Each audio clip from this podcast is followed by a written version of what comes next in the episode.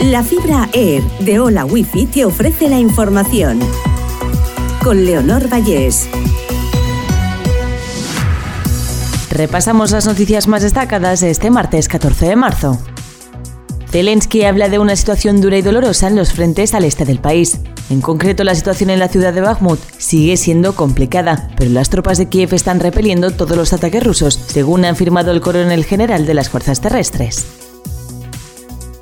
El fantasma de otra crisis financiera recorre el mundo. Las autoridades llaman a la calma, los inversores buscan refugio y los bancos centrales se replantean su política monetaria, tras la caída del Silicon Valley Bank y su onda expansiva. La Seguridad Social contempla un incremento del 20% de las pensiones máximas en 2065.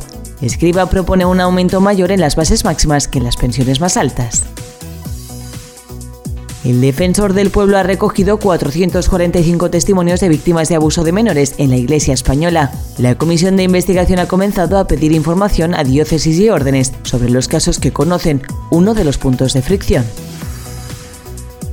Cuando heredar sale a pagar, el 15,6% de las sucesiones fueron rechazadas en 2022 por las deudas. El motivo principal tras las 55.500 renuncias registradas es la existencia de pasivo seguido de causas personales y fiscales.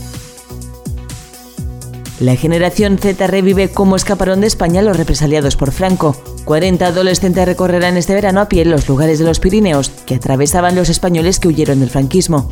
El campamento organizado por el Instituto de la Juventud combina aventura y memoria histórica. AERTE convoca una nueva concentración por el incremento de 550 euros de las plazas de las residencias. La Asociación Empresarial de Residencias y Servicios a Personas Dependientes de la Comunidad vuelve a concentrarse hoy ante la Consellería de Igualdad. Reivindica una financiación suficiente para mejorar las ayudas que reciben los usuarios. Hola Wi-Fi, velocidades de fibra, vivas donde vivas, te ha ofrecido la información.